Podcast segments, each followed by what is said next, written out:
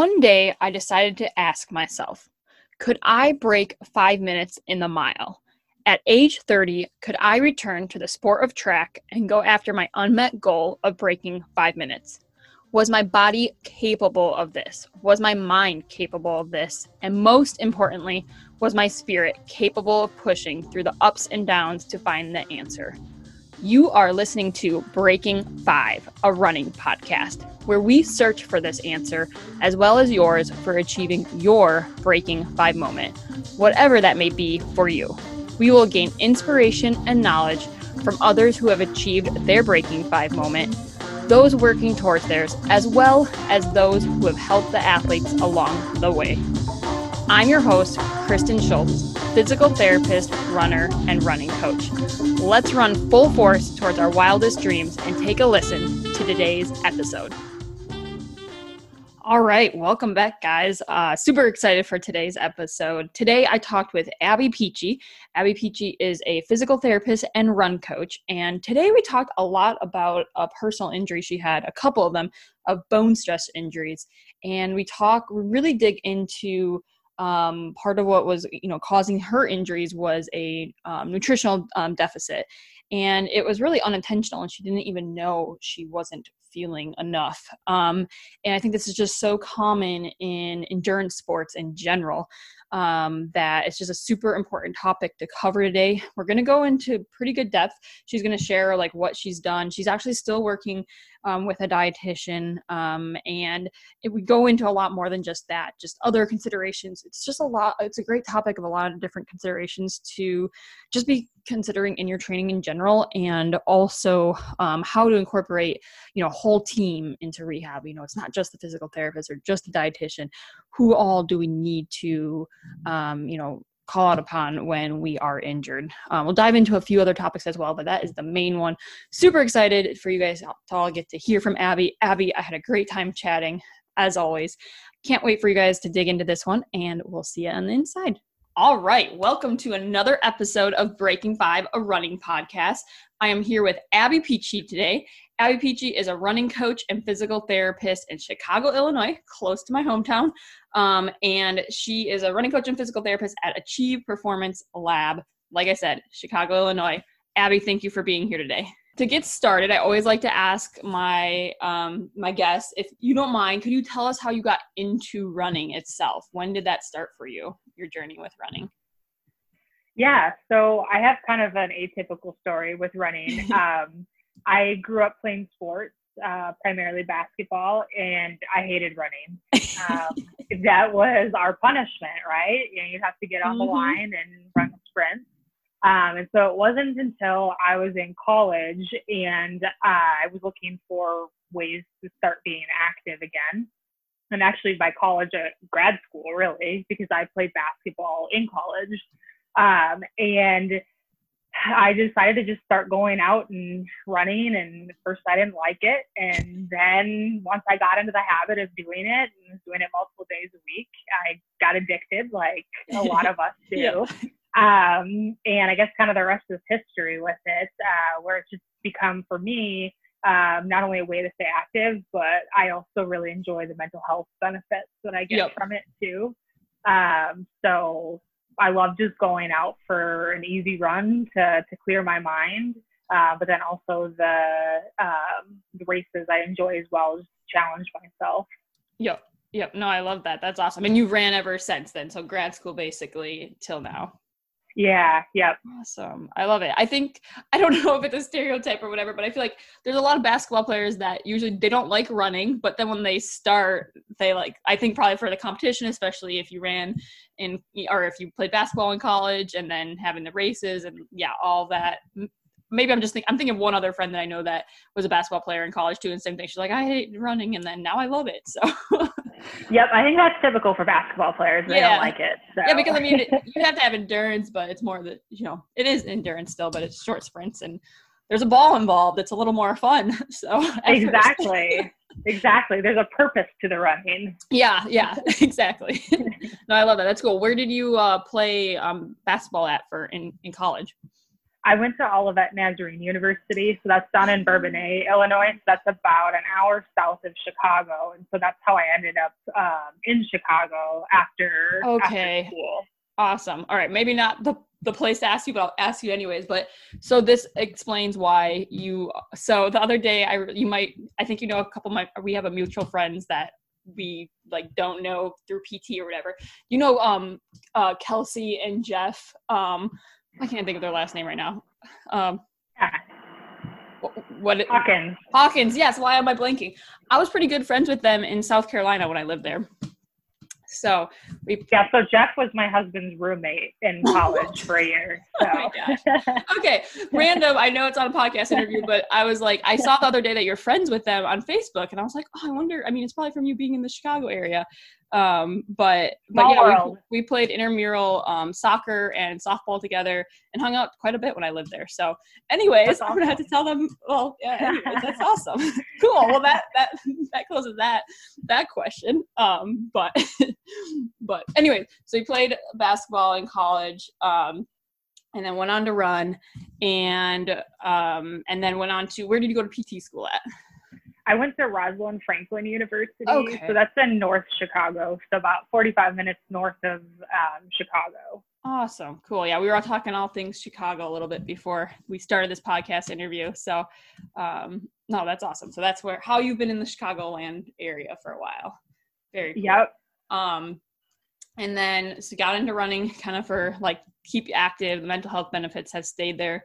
Yeah, have continued to to run. And then when did you start run coaching or have you know what sparked your interest to start helping other runners along you know their journey too? Yeah, so it was just within the last year um, that I started coaching runners. And um, at first, I thought I just wanted to work with people on the physical therapy side of things um, and not necessarily on the coaching side. Uh, Yeah. But I realized how much I really enjoy building those relationships with people. Whereas with physical therapy, and you see people for a few sessions and then you send them on their way uh, once they're once they're rehabbed. Um, but with the coaching, I get to continue that relationship with people um, and help them accomplish the goals that they have for running and just fitness and strength training and you know whatever it may be. Yeah, yeah. Okay. No, that's awesome. And like I mean, it looks like you do an awesome job at it and everything. And I I feel like same thing for me as far as um just yeah, the performance side of things is different than the rehab side and and also having that ability to work with your your your ath- athletes beyond just getting back to back to running like you can actually help them reach their goals too Yeah, it's awesome, and it's kind of fun too how the relationship evolves too as you continue to work with them month after month. And I mean, Yeah. it really feels like you're just working with a friend right and right helping right. them through what to do with their running. Yep. No, that's awesome. I love it. And then did you start and I know we've chatted before, did you start your your own business around the same time as well or I did. Yep. kind of that? And Yeah. what So just within the year, within the past year. hmm okay, so it was all kind of all together. That's awesome. What sparked your interest in wanting to work with runners specifically? I mean, you played basketball in college. It could have been basketball players. That's true. It could have been. um, so I think for me, it's injuries that I've had um, with running and realizing that I kind of had to fend for, you know, on my own um, for figuring out what to do with running because there's really not a whole lot of clinicians that um, are specialized in working with runners. And you, know, you commonly will see someone saying, All right, well, now that you've done these kind of cookie cutter rehab exercises, I'm going to discharge you. You can go ahead and try running. Yeah. But then they don't actually take people through um, a return to running program or um, take a look at what their running gait looks like or what may have led to those injuries and um, just realizing how much kind of the rehab world with the coaching world does intersect and just how much of a demand there really is for that. Right, right. No, I love that. And um yeah, it's so true. Like there's so many people I come across that's just like, you know, that end up working with too. It's like, you know, oh yeah, they just said go back to running and it's like they had a major injury, they had a bone stress injury or something and it's just like, all right, like over the next 3 months you can slowly increase your running and get back to running and it's like Um, like unless they have a really intense background, even if they are picky, even if it was me, I would hire. Like I need to like work with someone like because, yeah, like it, yeah, kind of blows my mind. But also, I guess that's just kind of where the health, you know, the for the most part, there's people obviously like us trying to do things differently, but where the healthcare system is and where we get people to, but like getting them beyond to their actual goals is like, yeah, key and can just be so important. There's there's a need, there's a gap I feel like out there of the number of people like filling that gap, I guess. yeah, I, and I totally agree too. And um, you know, I think it's so easy for us to get people back to like the 75 80% function in like the typical yeah. physical therapy world but what about that last you know 20 25% of yeah. people that you know are wanting to return to their to their active lifestyle and um, that kind of the group of people that I'm trying to target is people who felt like they either haven't had the full guidance that they've wanted for returning to running or any athletic endeavor really, um, or just want more guidance with that. Yep, yep. No, that's awesome. And you had mentioned that you know part of what led you there is your own injuries. Um, do you mind going into your own injury history and what that looked like? Yeah, so um, it was a couple of years ago. I was actually working in an inpatient rehab facility at the time, and um, there was a issue with a patient where basically both a nurse and myself had gotten injured, and I strained my back pretty bad to the point where I couldn't even move, and they had to take me down to the to the ER oh um, before I could even leave work that day. Oh my gosh! And, um, and that was the point where I was like, okay, like I get what people mean when they yeah. talk about like straining their back really bad and like how debilitating it is. And oh. um, so I did my own rehab for that, and I just remember thinking if I had to go to the typical, you know, outpatient physical therapy location where, you know, I'm going two, three times a week and then insurance cuts me off because um, I've gotten quote unquote far enough along. Um, yeah. I don't think I would have been able to get back to my running, my strength training that I like to do at the gym. And so I started thinking, okay, well, what can be done? Like, how how can I be a person that can get someone from that like partial rehab stage to fully getting back to the activities that they enjoy doing? And um, that was when I decided to start my own business at that point. And um, it took a little while for me to like fully be on board with that idea that that was yeah. the the path that I needed to go down to to make that happen. But I'm so glad that I did. Um, and it's just it's it's so cool just being able to empower people back to running or you know any sports whether or even just like playing with their kids again when they felt like they couldn't or grandkids like that's a huge one too that I'll yep. see people for um, which yep. is great yeah no that's awesome. And you mentioned like kind of that like took a little bit to convince yourself you had to do your own business. Was that like did you always say you wouldn't do your own business or what was that out of? Yeah so that's actually really funny that you asked that because so my dad is a small business owner. Okay. And so growing up i saw all of the hard work that it was for him and like late hours and yep. um, just kind of in a way for him kind of lack of flexibility. And i was like i don't ever want that Yep. And um, so I basically vowed to myself that I wasn't ever going to do anything like that. And here I am. You're going to go get this safe, secure job in physical therapy, right? Like, yeah, exactly. that has like PTO and. yeah, yeah. Or at least that's where I thought for me, like, my big thing was more like, you know, you know, seeing some financial struggles maybe a little bit in my family and stuff and being like, you know, my mom was a teacher and then my parents were divorced. So like, you know, like two separate households trying to make that work. So I was just like, you know, I'm not, I'm for one, not being a teacher. and then two, I was like, I, I'm, you know, need a job that's going to make a certain amount, you know, basically, which is like silly to think of now, but absolutely. And I think the, um, the idea of income not being consistent yeah. definitely scared me too. Right. Whereas like, all right, like if I get hired like at a physical therapy clinic, like I have this consistent income, you know, that's coming in every week and I don't have yeah. to think about it. Yep. No, exactly. And then and then we throw ourselves into the unknown and go for it. yeah, yeah. and it's um you know it's i think it's thing you probably have noticed the same thing too but just um being able to do therapy and coaching the way that you want to yes. um is just so fulfilling yes yes no definitely it's yeah it's it's awesome it's like yeah there's nothing i don't know yeah nothing that beats it when you start to be like okay i can treat treat my people exactly how i want to. And i like honestly like one of my best friends from back in north dakota was one of my patients. Like like i don't know like that not that that can't happen otherwise but it like like it happened like she was a patient first and then we became really close friends. Uh, and i just say that because you can you can connect with people on a different level. Like if that's if that's what you want for your business you don't have to but you can. It doesn't have to be look a certain way so absolutely and that was kind of even what i was saying too with some of my coaching clients it's like they've almost turned into friends too Yeah. they have turned into friends right really. right so Like, it's, it's cool to see those relationships get fostered yeah you're like i talk to you all the time with your running and yeah and they have a common interest because we like running absolutely I love it.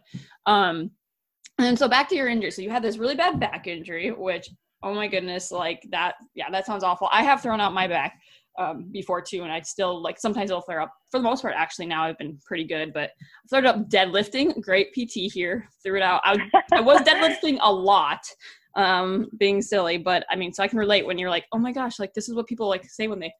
I'm doing air quotes throw out their back. I'm like, it feels like that. I'm like, I can't move. I can't do anything. I was like 24 years old at the time. like, I was like, oh, I'm like, I remember even just like doing pelvic tilts. And for any PTs listening, it's just, you know, moving your pelvis. I was like, oh, that's actually really hard right now. like, oh, this is like actually like, I'm like, oh, this is, yeah, anyways.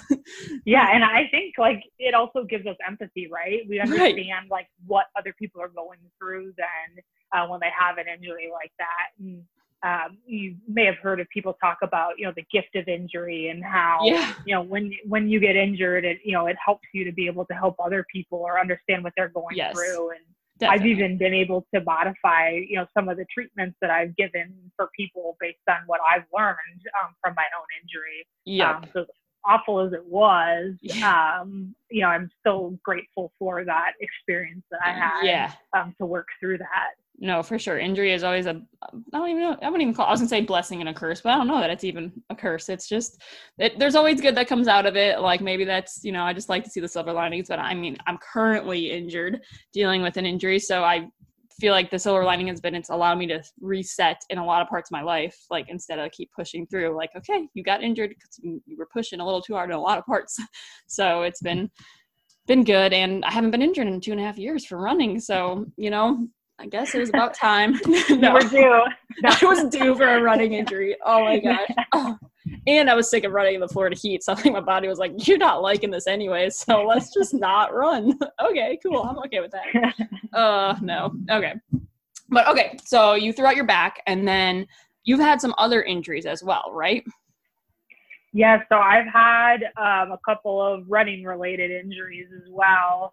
Um, so it was a little over a year ago, like a year and a half ago. Um, I had um, gotten a bone stress injury. So specifically, I had a bone stress reaction. So bone stress injuries they can occur on a spectrum. With kind of the more mild being a stress reaction, where there's like an inflammatory process that's going on with the bone. Whereas on the other side of the spectrum, you have like the full on fracture, so the Yeah. crack in the bone that occurs. Um, so it was, you know, more on the minor side, but um, it, for me, it was due to training errors that I did. So not only was I doing my own running, but I was also working with a personal trainer at the time Okay. and so it was just too much load for me Yeah. um and you know i don't know if you've ever heard of the rule of twos but it's like too quick too strong Oh, like the load too long too often or like a combination of everything um and then this tipping point occurs where basically the bone breaks down faster than what it can build up Yeah. um and that's where the injury occurs um so i had that injury at the time didn't really think anything of it because I was like, oh, I just, you know, it was my own fault. Like I was doing too much. Yep. Fast forward like nine months later, um, 10 months later, and the same thing happened in the same bone again, Oh, like where same was it? leg and everything. So it was my uh, left tibia. Okay. Um, Yeah. So for PTs that are there was like the distal third, the posterior medial, um, which as far as bone stress injuries go, that's like a, a low risk area versus a high risk area. Yeah. Um, but um, I was like, all right, something's got to be going on here. Yeah. And so um, I I took a look at my training and I was like, you know, there this time there wasn't any training errors that were going on. I was only running like three, four miles, um, like three times a week. It wasn't anything crazy. This was all at the beginning of, of the the pandemic, and I was like, I know I can't be pushing myself. I was getting like eight hours a night of sleep, Oh, man. and like um, I also track like my HRV, like my heart rate variability Okay. Yeah, um, for my stress, and it was like the best it's ever been. yeah. So I'm like, what is going on? Like, how did I get injured again? And so I ended up working with a sports dietitian um, because I was like, it's got to be something um, on my diet that is going on. yeah. Um, and there's something that's called REDS. It's relative energy deficiency in sports. Uh, many people might have previously known it as the female athlete triad. Um, but what we found out is that I was in this low energy availability. So basically, I wasn't getting enough nutrients in um, to be able to fuel what I was doing during my day, um, not only with exercise, but just my normal day to day tasks. And Yeah. so um, yeah, I think what's common about my story with endurance athletes is that it was not intentional at all that I was under fueling. And I think that there's a misconception that people are doing it on purpose. Mhm. And I've seen studies that have shown anywhere from like 18 to 58% of track and endurance athletes are in low energy availability. I believe And it. so it's, yeah, it's a, it's a huge number of people. Um, and so for me, what we found out, um, we, as in me and my uh, sports dietitian, is that I wasn't eating frequently enough. So Okay. because of the way that my schedule is, I was going six to eight hours without eating and like not even realizing it. Yeah. And so a big thing for me was trying to add in snacks or trying to figure out ways to kind of move around my schedule to make sure that I would be eating more consistently. Um, and what I had learned through this process, because I'm definitely not an expert in, you know, dietetics or Right. nutrition or anything like that, um, is that even just a couple hundred calories for even like five days um, of being in deficit can throw you into that low energy availability. Right, And okay. so um, I've learned the importance of you know making sure that I've been not only getting enough uh, calories in my day, but also that I'm eating frequently enough during my day. So that was for me the biggest thing was the, the Yeah. frequency of eating. Yeah. No, that I didn't even know. I didn't know it was uh, recent at all either. So. Uh huh.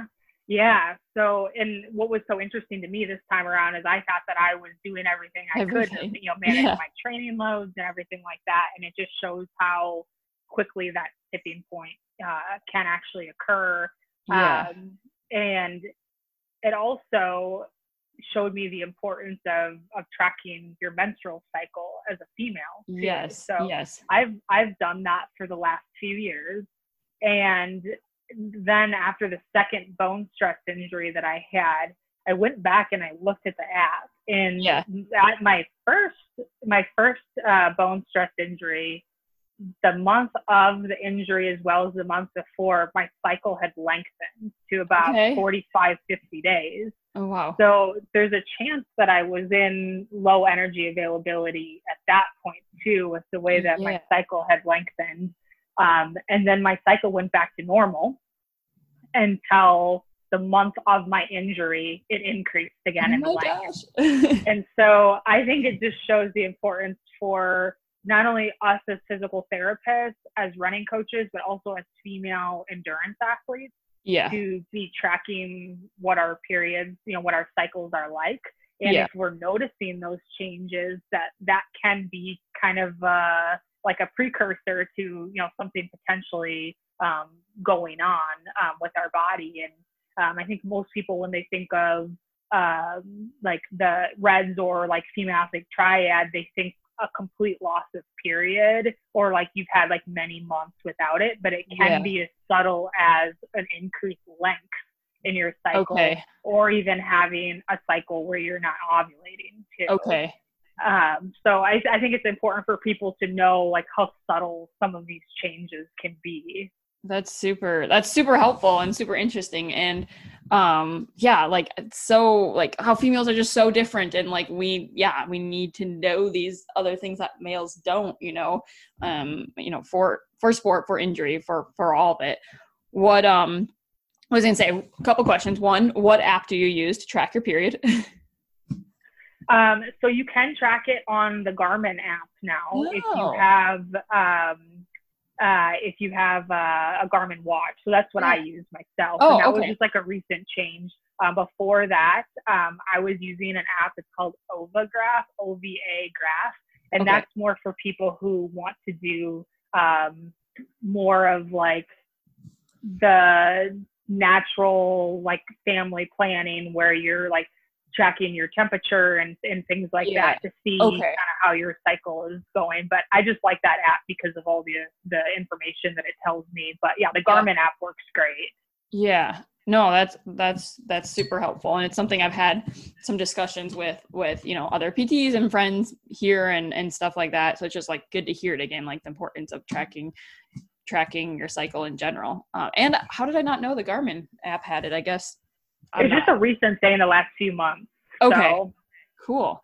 So for any runners listening, if you have, I mean, most runner, I mean, a lot of you I know have a Garmin, so good, you know, extra feature to use if you're not using another app for sure. Um, yeah, and I think just a good reminder for us in the healthcare field too that you know if we're working with someone that has a bone stress injury, you know, we need to be asking about the menstrual cycle and you know also referring out to other healthcare providers too because yeah. this isn't something that can just be treated uh, by the physical therapist it should be a team of people you know sports dietitian um, i also worked with my primary care doctor to get a bunch of labs drawn as well um, and found that there were some nutrient deficiencies that I had that were probably um, contributing to, to everything going on. Okay. Um, and then even potentially like a sports psychologist for people if there is, you know, more of like a disordered eating um, yeah. issue going on. Um, so I would say my major take home is that it really is a team process to get through all of this, and yeah, uh, it shouldn't just be something that's done on your own. Yeah, and how did I mean? Obviously, you're a PT and everything, but did you know you needed to reach out to someone once this, or maybe you said it before, but once this all happened, as far as like what you know sparked you to reach out to um, Rebecca, right? Yeah, yeah. So I've been working with Rebecca McConville. She is a sports dietitian.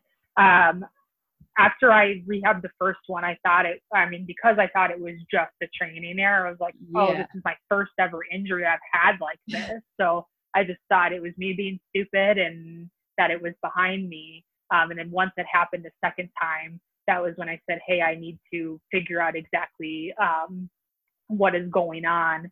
Um, and yeah, for me, I think it's it's a it's a combination of things too. And so um, working working with that team, um, even my primary care doctor with all the the blood blood work and labs, um, just trying to figure out for me if it's an issue with like malabsorption that I'm not getting nutrients yeah. to. So um, I, I think it's it's like I said, it's very important for people to make sure that they're not just trying to rehab it from a physical standpoint. Right, right. No, I love that, and yeah, I'm gonna write that write that name down. I have a well, I think she actually listened to it, but I have a um, I have someone that I know that might um benefit from talking to Rebecca too. So I'm gonna write that down. What um what was I gonna say? So the um when you got the labs and everything, that was that recommended by Rebecca, or is that something you like talk to your doctor about doing? So some of both. Um, so I pushed um, for certain labs from my doctor before I met with Rebecca, and then okay. she recommended a couple of other ones on top of um, what he had ordered as well. Okay. Do you mind sharing which ones you got? And again, anyone listening, this is not medical advice. None of this, you know, ever is. It's just her sharing what she got, you know, done for her. Yeah. So I got um, pretty much every lab under the sun. Okay. um, but a DEXA scan um, for you know for checking your bone health. Um, I got some thyroid tests, so like a full thyroid panel and not just the TSH. Okay. Uh, vitamin D, which I was low in, um, which is also really important because we need um, uh, we need vitamin D to be able to absorb the calcium um, that we need for bone health. So with having that um, low vitamin D, uh, it just makes it that much harder to to build up my bone again. Um, and then I also had uh, low iron and low folate as well. Wow. Um, so I had a lot of labs that were also contributing to just overall general fatigue yeah. um, and like low mood as well. yeah. Um, and uh, one thing I learned from Rebecca is just how much um, lots of our body systems can be affected by this. So not only um, our brain with like mood disorders, um, but also like our digestion can be affected. Um, and our reproductive system can be affected. So that's where you can see the change in, in cycles. And for some people, they can have issues with fertility as well. Yeah. Um, but it really does affect the entire body um, when you're underfueled. Um, I think Rebecca does a great job of of talking about how basically um, your body has to pay the bills. So you know if you're not having enough coming in, being energy, um, it can't pay off those certain systems of the body to keep Yeah. them functioning. So it's gonna, you know, ignore the ones that aren't necessary for sustaining life. And so that's where a lot of times we'll see the change in um, our menstrual cycles because that's not a necessary thing for us to to stay um, alive. Yeah, yeah, no, I like that. Your body has to pay the bills. Yeah, if you don't give it what it needs, like, yeah, it's gonna. Yeah, I like that. yeah, so those were just some of the labs that I had, um, and then my doctor ran a bunch of other ones too. But I think the the vitamin D, um, thyroid, um, your ferritins, like your iron, um, Yep. are important ones to get to get drawn, and then even B12 as well. Um, so a lot of the B vitamins can be affected too. okay, and now are you taking like, are you taking like an iron supplement now, and like, um, Yeah, whatever else yep. in? Yep, yep. So supplementing, and that's where I think it's helpful talking with both your doctor and Right. um, a dietitian to figure out what is the appropriate amount. Um, you know, that's not something as a physical therapist that I'm trained in to know. Right. Um, you know, how much of everything I should be taking. So, um, yeah, definitely work with someone if you're if you're going through um, a bone stress injury um, on the dietary side. Yeah, yeah, no, I like that. Have you, and I mean, you mentioned like it can affect your, you know, your mood and all of that too. Like, how are you feeling? Like, are you feeling a difference now with making some changes? working in, in the right direction but Okay. i think it's going to take it'll take a while i think to get everything balanced out completely. Yeah, yeah, no, I'm just, I'm asking because I wouldn't be surprised, and I I've shared this with a couple people and with you briefly, but I wouldn't be surprised. For one if I, I mean, honestly, I'm, I know I've been in low energy, um, low and like in low energy state for probably a lot of my, you know, when I'm running in, in in general, in the sense of when I think back to college, for one, I didn't have a um, consistent period. I had a period, but I did not have. It wasn't consistent like all of college. So for one, like like how many other people were like that, and we were told it's like I mean we weren't told it was normal, or uh, it just like kind of was like assumed. Oh yeah, you're running, and that just happens. Like okay, yeah like it's common it's common, yeah, and it's like like how much I don't even know how much that affects me now too. Who knows? Um, Mhm. but since I've gotten into running again, um, two, no, not no issues there. But I know, like from an energy standpoint, I've struggled to like, I feel like get enough in, but it also feels like I'm eating all the time, and um, had a had some struggles with low iron um, last year for for quite a few months, um, and on, honestly haven't had it tested again, but I've been taking my iron consistently. Um, and then recently too with my injury and a couple other things too i was um I, I had to stop taking my iron when I moved to Florida, and I've just had I've had some. Uh, I guess I'm just sharing because I'm like, oh, this is helpful and maybe helpful for other people too. Yeah. Like, um, like trouble focusing has been a thing. It's been like you know, um, whether that's related to having my own business, but it definitely seems like I can't control it sometimes. So um, I've definitely had people be like, you should, you know, maybe it's something nutritionally or, you know, like it could be more than yeah. Just- and I've learned that there is a connection, um, specifically with iron and like depression or uh, brain fog um, and just like you're saying, concentration issues too. Yeah. Um, so yeah, I mean, I think if people are having those symptoms, definitely speak to your doctor about it to see if there is some sort of a nutritional component or hormonal imbalance that's occurring. Yeah. I think it's just a good good reminder and that that stat, whatever you had said, like 12 to 58 percent or whatever it was of people being in low um, low um, energy in a low energy state. Like if you're if you're an endurance athlete, like that's huge. Like that's high, you know, even if it's on the low the low end, like it's still a decent amount of people. yeah, and so I think, you know, even as running coaches, it's important for us to be having those conversations with our athletes too about not only are you making sure that you're taking care of your nutritional needs like right before and after a run, but what is it looking like throughout the day and as a total week too.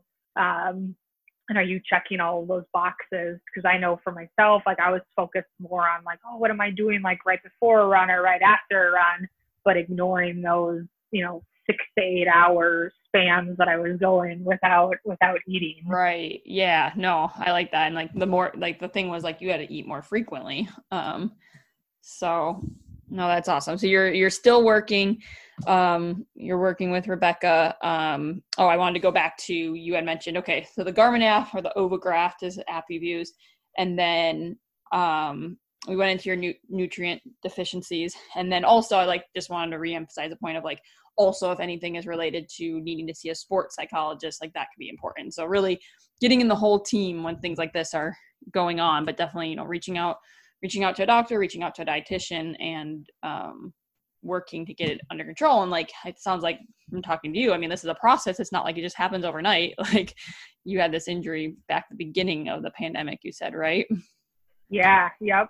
Yeah. So it, it definitely takes time. Um, so I'd say you know if anyone is going through um, an injury like this, um, be patient. Um, and if you um, you need any advice as far as finding practitioners that can can help um, with this, you definitely reach out to me too, and we can try to put you in touch with someone who's in your area. Um, because I, I, think it's also important that people don't try to do it on their own.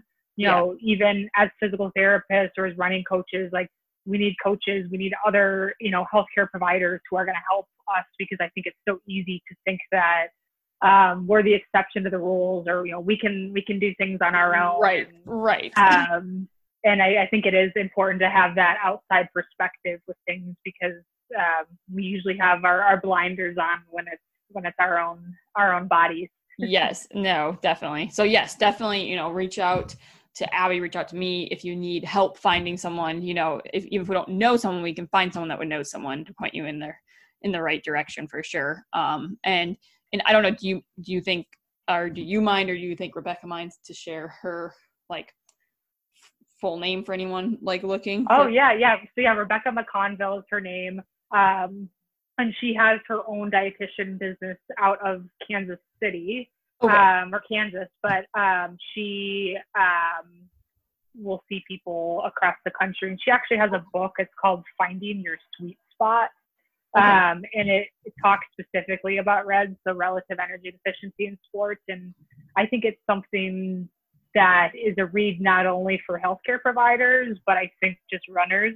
Um, it's written in a way that people would be able to understand it. And okay. It's a pretty quick read, um, but it definitely gives a lot of information about how um, the different systems in the body are affected when we're in that low energy availability state. Okay, awesome. I hadn't heard of that book either, so awesome, sweet. And I just assumed she was in Chicago too, so to not even she she's not. Yeah. Cool. Well, like these days, it can be for the most part. A lot of things can be done everywhere now, and it yeah. is so. yeah, and then I'm sure many that are listening to this podcast have also heard of um, Dr. Stacy Sims as well. Yes. Um, and especially for female athletes, um, she's got some great resources out there um, for females on you know diet and you know basically how to you know use your menstrual cycle to your advantage for for training and yep. like that. So she's got a great book that's called Roar um, uh, that I think is a great resource for any females out there. Yep. So yeah, again, Stacy Sims, um, yeah, and Roar. I have the book. I've read some. I need to read more of it, but obviously a pretty it is she's a well-known name, but I'm sure there's gonna be people listening that haven't heard of her, right? Like I heard of her for the first time maybe a year ago at this point. I don't remember for sure, but um depending on who's who's listening, um, they might might not have. So two good books there, two good resources kind of for all things. Um I guess low energy state, being a female in general, menstrual cycle, um, some really good resources to look into, or to just remember to you know reach out if you do need if you do need help, um, you know, from a professional. Um, but awesome. Let's see. Um, so what I'd be curious to know what has changed with your diet or what does that look like? Is it requiring you to meal prep more? Is it requiring you to just like track things? Like what is it looking like now, figuring that part out? Yeah, great question. Um, so definitely tracking some of it just to make sure that I'm even going kind of above what my nutritional requirements are to make sure that I'm getting enough. But um, I am gone a lot during the day. So, yeah, meal prep is a huge part of it. So, I was pretty good about meal prepping um, breakfast and lunch. Um, but I have some late nights with work where I don't get home until later in the evening. And yeah. so, one thing that I've been doing is actually packing a dinner too on certain nights. Okay. Um, so that extra meal prep to make sure that I'm eating sooner rather than waiting until I get home where it's that, you know, six to eight hours. So yeah, definitely uh, planning ahead. And so I've done on Sundays where I'll basically um, meal prep for the, the weekdays. Um, so I'll have like basically breakfast, lunch, dinner, like already like in yep. containers, like in the fridge. Yeah. Um, and that's a huge help for me because I know when it's the day of, it's so easy to be like, oh, I don't feel like making anything. Like, I'm just going to grab whatever is laying around in here that's maybe not the most nutrient dense thing or um, type of food that my body needs at the time. Yeah. Um, so just having lots of even just little snacks prepared too. Um, almost like a little like adult snack drawer, like I'm a child, but I love it. but it works. was it hard to get like into? It sounds like you're already doing a little bit, but was it hard to get into the routine of making sure you're all meal prepped or not really?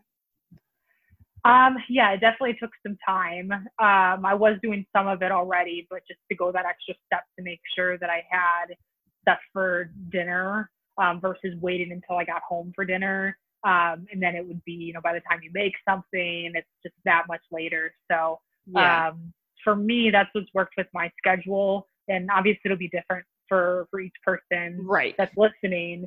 Uh, but for myself, uh, yeah, Sundays seem to work best because once the week starts, it's like I blink and it's yes. Friday, and I'm like, what happened? Yeah.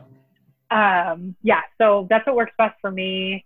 Um, and then you know, I think just being open to buying some things that are like in a way kind of like prepackaged, whereas like usually I try to make as much things as I can. Um, but just to have some things that are easy on hand in case if I am stuck in that position where I'm like, hey, I just need to get something in quick that's going to be, you know, lots of protein or, or healthy yep. fats or whatever it may be. Yep. Yep. No, that makes sense. What, um, what was I to say? What um was it mainly for you just having to put aside a little extra time on Sundays than you were already or was there anything else you had to do to like make it a habit I guess of you know making sure the meal prep happened yeah so definitely setting aside the time um, but then prior to that making sure that I had a grocery list down yeah. Um, with making sure that everything I was going to need for Sunday was on that list and I had it for Sunday so that yep. I could make, you know, whatever it was. So yep. um, I'm definitely a very like structured person. Yeah. Just like having to write it down and like have a time where like I'm gonna plan meals out for the week, or like have a time yep. where I'm gonna go to the grocery store. Um, so if I write it down and I have a specific, almost like a date in, you know, or an right. appointment, you yep. know, in my in my calendar, that seems to work well for me. Yeah, no, that's awesome. I just ask because I feel like for me, as I get as I get older, like you know, making new habits per se almost get harder because there's so much you have to do or like deciding which ones to focus on so just any tips of right? You set the time like this is when you're doing your you're right making a list. I totally feel like that helps too. I i used to be a person that just like goes to grocery store and just like buys whatever. And then um currently i'm getting back into meal prep but there was a time like for the past like year year and a half where i just was was doing that again but i had prior to that been in a routine of like, yeah, make the list, go to the store, like meal prep, and it really helps. And then somehow just life threw me out of it, and now it's getting back, so, so like to get out of it. I like I know, and it's just like, oh shoot, like so. I mean, it sounds like simple, like a simple question or simple advice, but I think, I mean, I don't know if I do it, someone else is I got to do it too. So any any advice there is, you know.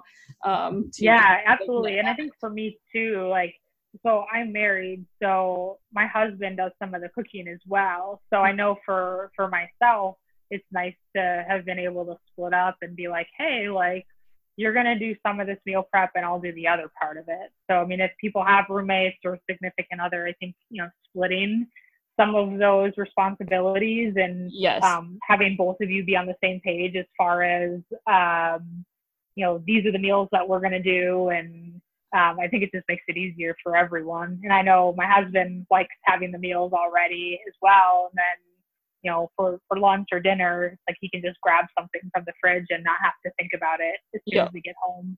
Yep, yep. No, I like that. That's good. If you have a team, you guys can both be on the same page and help each other out, and yeah, make it make it a thing that that happens. Then for sure. Um, I love that um i didn't say so i got tips for meal prepping um if for no one else but myself because that's been a big honestly it's been a big focus like last month and a half basically. Even when i was like gone i was like okay we need to make sure i have food because i've gotten into a point where i'm just like oh I, you you haven't ate but now you don't have anything to eat like either i'm putting in something random together or going out and getting something and just like no that can't happen. So um awesome. I love it. There's so much good info in there. Um, for people like for, for any runner even if you don't think you're necessarily not getting enough just these are super important things for anyone to be you know paying attention to. Um, i did want to go i know one thing a couple of things i guess. You, you mentioned a lot which was super helpful. When you went back to the the rule the rule of twos you mentioned at the very beginning um, mm-hmm. i've always said like you know with injuries a lot of times it's like too much too soon too fast. Not saying like I said that, like that's been said before, but you mentioned it like um kind of a little bit more like there's like the rule tools and you had a few more words. What was did you I don't know if you have written down or whatever, but what is the rules of two that you that you know, I guess? yeah, so too quick, too strong. So strong is in like the load. So whether it's, you know, weight that you're using um, when you're lifting, too long, too often, or a combination of okay. those. Yeah, okay. Perfect. So I'm I'm like looking at too quick, I have too fast too. The the strong one I would say is kind of the oh no, that's the much. I'm just relating it to like what I what I say um too long. That would be I guess maybe the one that I don't necessarily say. So super helpful just to hear it and hear it in another manner. So too quick, too strong, too long, too often. And I feel like a lot of times it's, um, you know, a combination like of, you said it could be a combination, but also it's like you decide to change all of it at once or two of those factors versus just one trying to slowly increase, right, in your training. Mm-hmm. Yeah, I think for runners, I think that's so important to only be changing one variable at a time. Yeah. You know, whether it's like the frequency, um, the duration that you're doing, or even the intensity. You know, are you layering in speed work with what you're doing?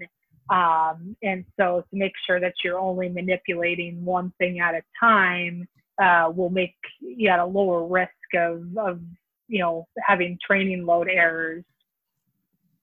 I love it. And it's such a common thing though to see people like it happens all the time.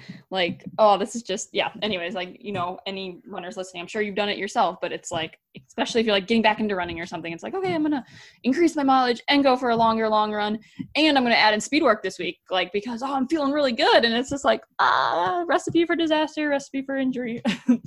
and some people are fine. Right. right. you know, for it definitely puts you at a higher risk. So just because yep. you change all those variables doesn't mean you doesn't, are going to have an injury. Yeah. yeah. Um, and so that's why I think some people get away with it. Right. And they are able to change all those things, but um, for the majority of us, that is a recipe for disaster. Yeah, yeah, and it's just like that. Just goes back to saying, you know, everyone's unique, and everybody, everybody, you know, is is unique, and yeah, like even you, my reaction of being, oh, it's a recipe for disaster, probably comes from the fact that I've been injured a lot. So I'm freaking out for myself more so. Like you might be fine, but I'm just, you know, oh, I've been injured. Like I've seen it happen. I'm currently injured. I, I shared, which has been less of a, a training error for sure, more of a life stressor, I would say for sure, and other things. But, um, but yeah, so yeah, and you know that plays a huge role into it, right? And I yeah. think a lot of times people just think about the physical stress of the workout and yeah. how that applies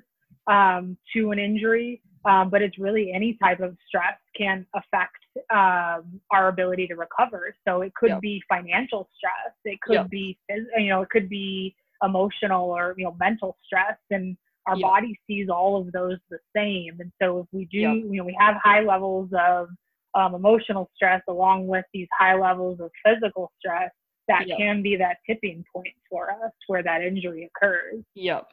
Yep. It's it's crazy for me thinking now like I just, you know, kind of went on a I wouldn't even call it a trip. It was like I was still working and got away for a little bit, but like all July like I just everything with pandemic and I shared this a little bit in my last ep- or two episodes ago now that you guys if you listen to it on my personal, you know, injury journey and everything, but just crazy how much like I was in a high stress state and I just recently got back to Florida. I'm sitting here now I'm like, wow, I like you don't notice it sometimes when you're in it. And now that I'm back, I'm like, wow, I was pretty stressed. Like I feel pretty calm, like calmer right now. I was like, you know, and you want to deny it sometimes. So sometimes maybe just have a few friends you can ask, like, hey, am I stressed right now? Yeah, you are. No, I don't know. figure this out. So maybe I should have done that when I was. Because, okay but that's uh, also kind of like our world though too right yeah it's like it's almost like a badge of honor when you're like busy and you have all of these things going on and like yep. you are stressed and you're handling and like juggling all of these different yep. things and, Yep. I know during the like beginning of the pandemic, I'm like, I'm gonna get injured. Like I'm like running faster because I just had all this adrenaline. I'm like pushing really hard in my business. I'm, you know, I mean, pandemic um, you know, I had actually, you know, gone through a breakup right before the pandemic started. So I'm just like, I feel like I should, but I feel awesome. Like I feel good. And then the move to Florida kind of just put me over the edge. it's okay. Live and learn. It's all good. Um, the other thing I want to ask you about too, you mentioned so many things. I know I just keep asking, but the heart rate variability. Um, I know that can be really good to track, and I can't say it's something I have tracked for really quite some time uh, my coach in college was kind of big on that, like, you know, taking your heart rate right when you get up. Um, I would just be curious to know what you do with that and what that looks like. So I don't spend a lot of time myself okay. um, looking at what it looks like, but I do have um, a Whoop tracker, W H O O P, um, for those that have not heard of it. But it's basically just a little device, you know, a little bracelet, similar to like a Fitbit that you put on your wrist it does not have a screen on it at all. Um, so it's less um, information than what you would get from like a Garmin um, or, you know, like an Apple Watch. Uh, but basically, it tracks your heart rate and your heart rate variability and your sleep.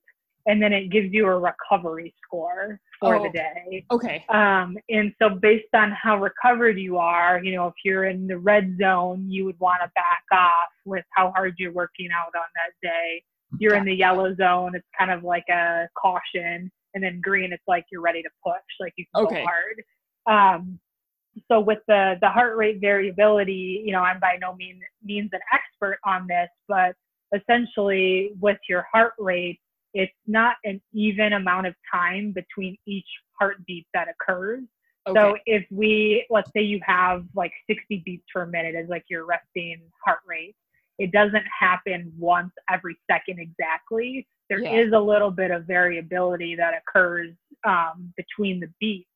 And depending on how much variability it is, there is, it can kind of tell what your stress levels are like. So, how relaxed are you versus how much are you in kind of that flight or fight flight stage? Yeah. Um, and so, um, I've you know, I can tell on certain days when I'm really fatigued or tired that that number is lower. Um, with heart rate variability, higher is better. Yeah. Um, and but then there's other days where I feel great and it says my heart rate variability is really low. So I personally don't play a like I don't use it a ton as far as um, how much I push myself versus don't push myself. I just more listen to how my body is feeling on on that given day. Okay. Okay. Um, I just happened to notice though um, that during those few weeks leading up to my most recent bone stress injury, that the heart rate variability was much higher, meaning that I was less stressed than what I typically am. So I yeah. thought it was interesting yeah. that the injury occurred. And I think actually the day that I had the like that that tipping point where I felt it when I was running. My recovery was like 95%. It was like super high. So I think it just also shows like you can't rely on those trackers to be like, this is going to tell me for sure, you know, how much I can push and what I should or shouldn't be doing. Yeah, yeah. No, I think that's it's helpful. It's like, yeah, when it comes to I feel like this is where I get into with like tracking and stuff too. Like I'm not the best tracker on things and i think that could be helpful in a lot of you know areas in life um, but then when i do track it's like i kind of have no happy medium. Like i get too intense about it right? Like it's got to be super detailed and like so so maybe that's why i avoid it then because i'm like try to get super detailed with anything or it's like all or nothing for me. So yeah like information overload. Yeah so like but but it can be helpful. Like as long as yeah as long as you take it with a grain of salt and also like it's important. I feel like sometimes we get too much into data in general right? Like there i mean that's just people in general. Some people are all into the data. Some people are all into the feels. I'm a little bit naturally more all into the field like how am i feeling? Like like that kind of a thing. But um yeah. Yeah i think for runners you're right. You know really any endurance athlete it's like it's so easy for us to get caught up in like um, you know, oh my gosh, like what is everything looking like with my pace and my heart rate? Yeah. Like even just when a few weeks ago when Garmin went down and like however all the runners were like freaking out about not yeah. being able to track their runs. I only knew about it because of Facebook and like I'm friends with a lot of runners and people saying it. Like I didn't even know myself, which I mean I'm not running right now, but I do still start my watch for my bike rides. But I didn't even know like because I don't upload it to Garmin Connect that often and yeah. Anyways, I'm the most I don't know. I feel like sometimes maybe that's why sometimes it's nice for people, but I'm the most low key as far as uh, I'm not. I don't know how. To, like I'm not. I'm, I guess I kind of saying I'm not super into the numbers. I am, but I'm like not like you know even like say Strava like stuff like that. Like I like barely know how to log on. Like I'm just kind of like you know. So yeah, I don't have a Strava account myself. so but maybe that's good for the you know the runners you know typical type a like super intense it's like hey let's just calm down a little bit we're good but um but yeah we can definitely get into the numbers but that's helpful i i thought of there's one other person that uses that app that i've heard of um did you say you have to have a um a fitbit or a apple watch or so it's it fits on your wrist, similar to a um, a Fitbit, but it's basically just this stretchy little band that has like a thin oh. device um, that you know sits on the outside of your wrist. So it's similar size to a Fitbit. Yeah. Um, and then it has like a, a portable like charging uh, battery pack that goes on to to charge it. You can charge okay. it like while you're still wearing it, and the battery lasts like five to seven days, and then you gotcha. It so its own thing. You probably said that. yeah, it's its own thing. I don't know that I did. Yeah. yeah, yeah. So it's its own thing. Um, but the bracelet itself is free, but they make you pay like a monthly subscription. Oh, interesting. For the for the bracelet. Oh, okay. Okay. Huh. All right. So that's its own thing. Okay. Well, that's good to know because yeah, I've heard of it before, but hadn't like really looked into it. So could be could be helpful. Could be helpful to know.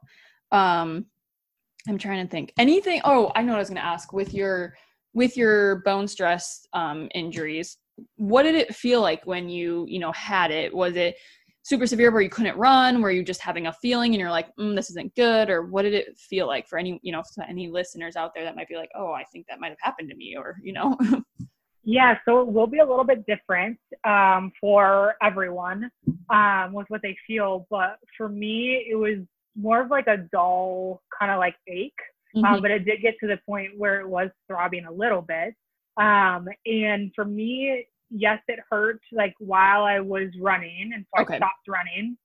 But then it also hurt when I was walking. Okay. And then another sign can be night pain for people yeah. where you'll feel like that aching pain at night when you're lying in bed, yeah. Um, even when you're not, um, you know, putting any sort of weight through it, uh, as well as um, like pinpoint tenderness. So I had tenderness just to that one area on the bone. Yeah. Whereas like shin splints, for example, people will have like a wider area of yeah. pain along the shin and it's like more like in the muscle area. Whereas this was like I would push on the one area. That was the only area it hurt. Um and so um yeah, I ended up going into the doctor and had some imaging done and he told me like oh you're fine like you don't need a boot um, and you can just walk on it um, but i was still getting pain with walking in that rest and so i ended up putting myself into a boot for like a week okay. Uh, and that seemed to seemed to help but I felt that exact same ache um, the second time around. And so okay. I think I caught it earlier on. Yeah. Because um, I knew what it felt like. It was just that ache right on the bone. Yeah. Um, and so I basically just tried to limit how much weight bearing I was doing. I did not put myself in a boot the second time around, um, but um, just try to limit my steps quite a bit. Yeah, I think um, for myself, it was not like severe pain. Um, some people it can be, um, but for myself, I could also be because it was just that bone stress reaction. So, you know, lower on that spectrum versus the, the bone stress uh, fracture. Yes. Yeah. Yeah. Um, no, I think that's super helpful for for people to hear because a lot of times, like something like that, like if you don't really have a background in injuries, I guess in general, probably be like, oh, I'm fine. Like I'm not even gonna really say anything, you know, if it's not fully affecting if you could still run, right? Um, mm-hmm. And how big of and I think if I would have continued to run, I think it probably would have turned into a more serious injury if I would have just pushed past that pain. Yeah. Uh, but like you're saying, just with knowing kind of what to look for with bone stress injuries, I think that that helped me to to be able to stop um, earlier on. Yeah, yeah. No, that's helpful. And how big of an area would you say, like if you were pressing on where it was, you know, hurting, like how big of an area would it extend or was it very pinpoint? It was just like right It was very pinpoint. Yeah, it's like literally that one spot with my thumb. Yeah. Um, and you're like, and then you move up and you don't feel anything, and you move down, you don't really feel anything. Yeah, yeah. I was um I don't think I've shared this in a podcast episode yet, but um I shared this with Steph who came on our podcast and is a mutual friend. Um and so I was talking to her the other day and I, I shared with her and guys man, maybe I shouldn't share all these things. You're gonna be like, gosh, like I'm like just I hope it shows that I'm human too, even though I'm a PT. It's just like but back when I was training for my my track season this past winter and then into fall, I'm guessing it was around like January or February but I did I was having some like medial um you know shin pain and like convinced myself it was just um, shin splints for like I'm using terms for our, our listeners, but you know, in the muscle more, not in the bone. And I kind of have a little bit of a inclination that might have been a bone stress reaction um, in the sense of I was having night pain, but I didn't want to admit it, which is like so silly. Like I knew that, but I was like, no, I'm I'm good. Um, it was like uh, I don't know. Now I can't even remember back enough, but I feel like it was pinpoint. But I also I'd go into my muscle and it would be like sore too. So whether I was convincing myself or it could have been borderline, you know, one way or the other. But um, just the night pain in general, and I just like didn't even tell anyone because I was, you know, didn't want to stop running, and it wasn't bad. Like I could run still; it wasn't preventing me from running. So um, mm-hmm. And I think that's also an important comment that you just made too. Is um, you can still have some muscle soreness around the area as well. Yeah. You know, you know, with those muscles basically guarding, um, from the injury. So just because someone has muscle soreness doesn't mean that they don't have a bone stress injury. Yep. Um, and also just because you have all those symptoms doesn't mean you necessarily have a bone stress either. injury either. but those are just some of the things that we will often see um, that you know kind of puts our antenna up like hey this this is something we need to look into and uh, potentially get some imaging to figure out what's going on Yeah. So I just I share because like for one, like if I didn't have a background at all, for sure I would have just been like, ah, it's shin splints, you know? Like I hear about these shin splints, runners get them, whatever. Um, but but knowing what I I know, I was like, ooh, I'm a little concerned, but also like I did like I yeah, I mean I kind of shared back when I I was just like very like I needed to run, which you know, like it's I don't know, I'm just sharing, I'm being human. I was like, oh, it's fine. So yeah part of me being injured right now, I'm like, maybe this is my body's way also being like, hey, you need to heal this thing up. Because for the most part, once I, st- I, I didn't run as much when I got to Florida, so I didn't feel it as much. But once in a while, I still will. Um, haven't had any night pain in a while, but so maybe it was a way of being like, you never offloaded this at all, and you just decided it wasn't a thing, and that for whatever reason you're superhuman, but you're not. So, um, Yeah, and I think also too with a lot of runners when they have bone stress injuries, you know, they're told by their healthcare provider, okay, you've waited the X amount of weeks, you know, to be in the boot or to not run, you're fine, you can go ahead and go back to running.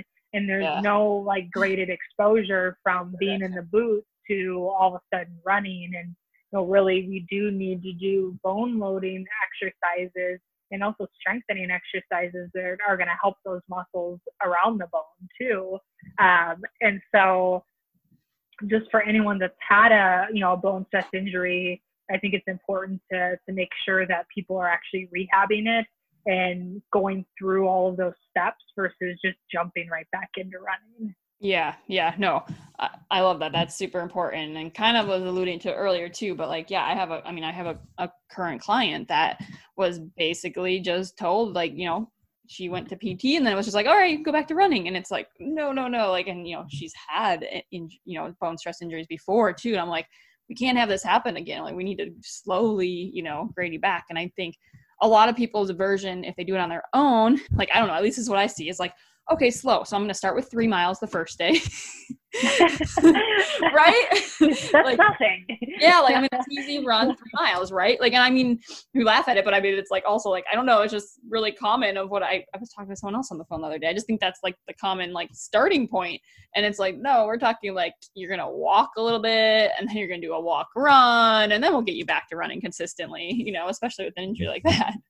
Yeah, absolutely. And you know, even prior to that, you know, when it's appropriate, you know, starting out with strengthening exercises and then some different jumping exercises, so different Yeah. plyometric exercises Yes. to um, load that bone as well. And I think that's where seeing a um, physical therapist or another healthcare rehab professional that um, is used to working with people with bone stress injuries, um, because it is, you know, it's it's definitely a very specific thing that needs to needs to be done to fully fully rehab the injury. Yep, yep. And I think, and and also just, um, you know, we're hitting on the importance of you know seeing a PT, seeing a you know a specialist that works with runners. Um, but even more so, and I guess I kind of just already said this, but is you know knowing that just seeing a PT might not be it either. Like you need to see someone that sees runners. Like it's very different. Like we are not taught in school how to specific. I mean,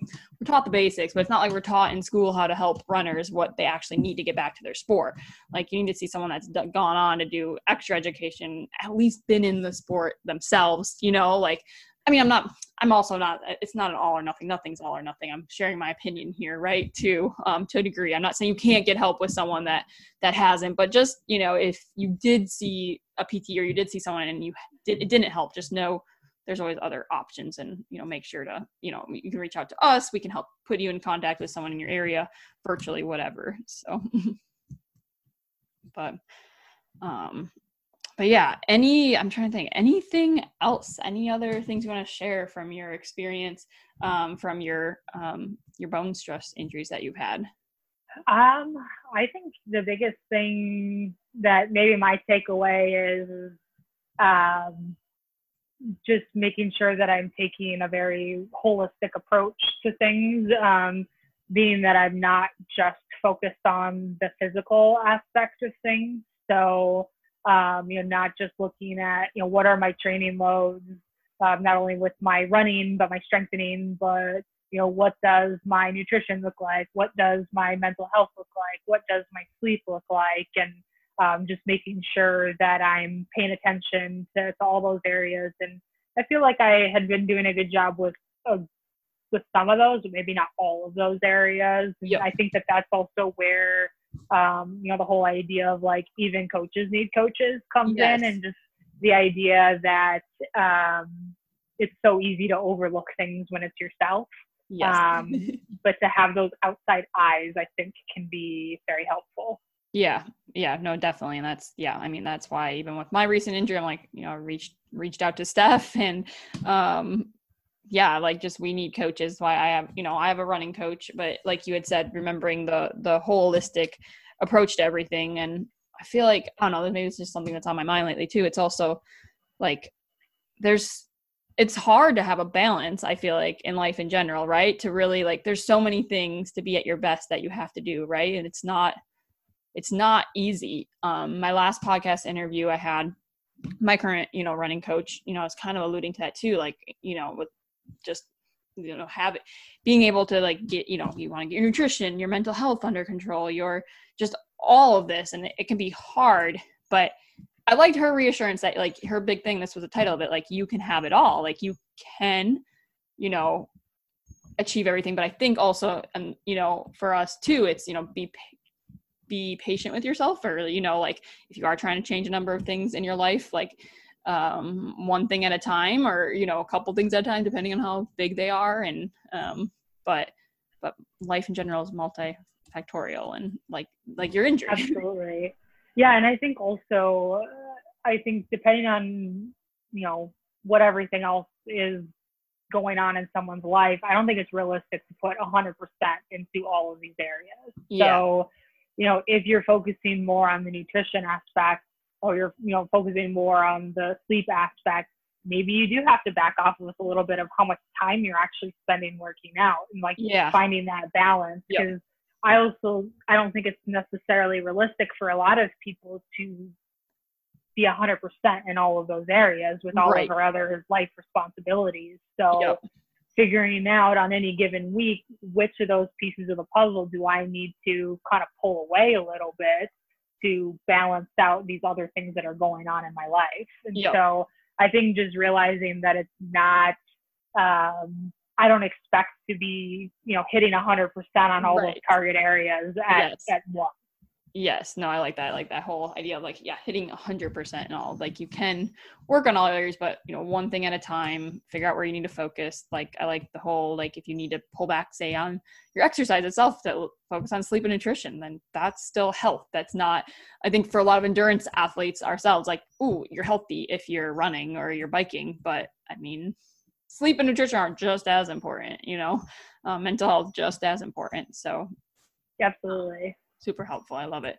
Um, well, to wrap things up, um, I know we we talked about your own personal running journey a little bit. We didn't go dive into ton because I really wanted to get into um, your experience with bone stress injuries and RED-S and everything. Um, but if you don't mind, what so I like to ask at the end of every episode what your breaking five moment in I guess what to say in sport is. So basically, that w- would be for you um, uh, any moment in running, or I guess if you want to use your basketball career, I'm totally cool with that too. For yourself or an athlete, whatever you want to use, that you know you achieved something that maybe um, you know kind of seemed out of reach or really hard or impossible, but but you achieved it or just like what was a moment in in sport that was like you know wow i, I did that that was pretty awesome. Um i would say the half marathon even though i've done you know full marathons but i think that the half marathon for myself was the point where i realized that i could do more. Yeah. Um and so once i hit the half marathon i was like oh i could do a marathon and just also opened up all these other possibilities as far as um, what I could what I could achieve um, with um, not only my career, but uh, within the physical therapy and like running side of things, but also as an athlete myself. Um, so just realizing that I could push myself more than than what I thought I could. Yeah. No, that's awesome. Have you so have you done a marathon then? I have. Okay, awesome. Yep. Awesome. So then when would have your first marathon been? Um, my first marathon was the Chicago Marathon. Oh, cool. Cool. Which is an awesome race. Yes, and it's not happening. Well, nothing's happening this year. but I need to do Chicago Marathon. Like that would be, yeah. I would. I mean, I I need to mainly remember to like if I want to do it one year, gotta get on board to sign up in time for you know because it's so far in advance. uh, yeah, it's a fun one. Yeah, no, it's awesome. What I actually meant to ask, when was your first half marathon? I said marathon, but oh, I meant yeah, to say half marathon. It just came out of my mouth. I think it would have been in 2017.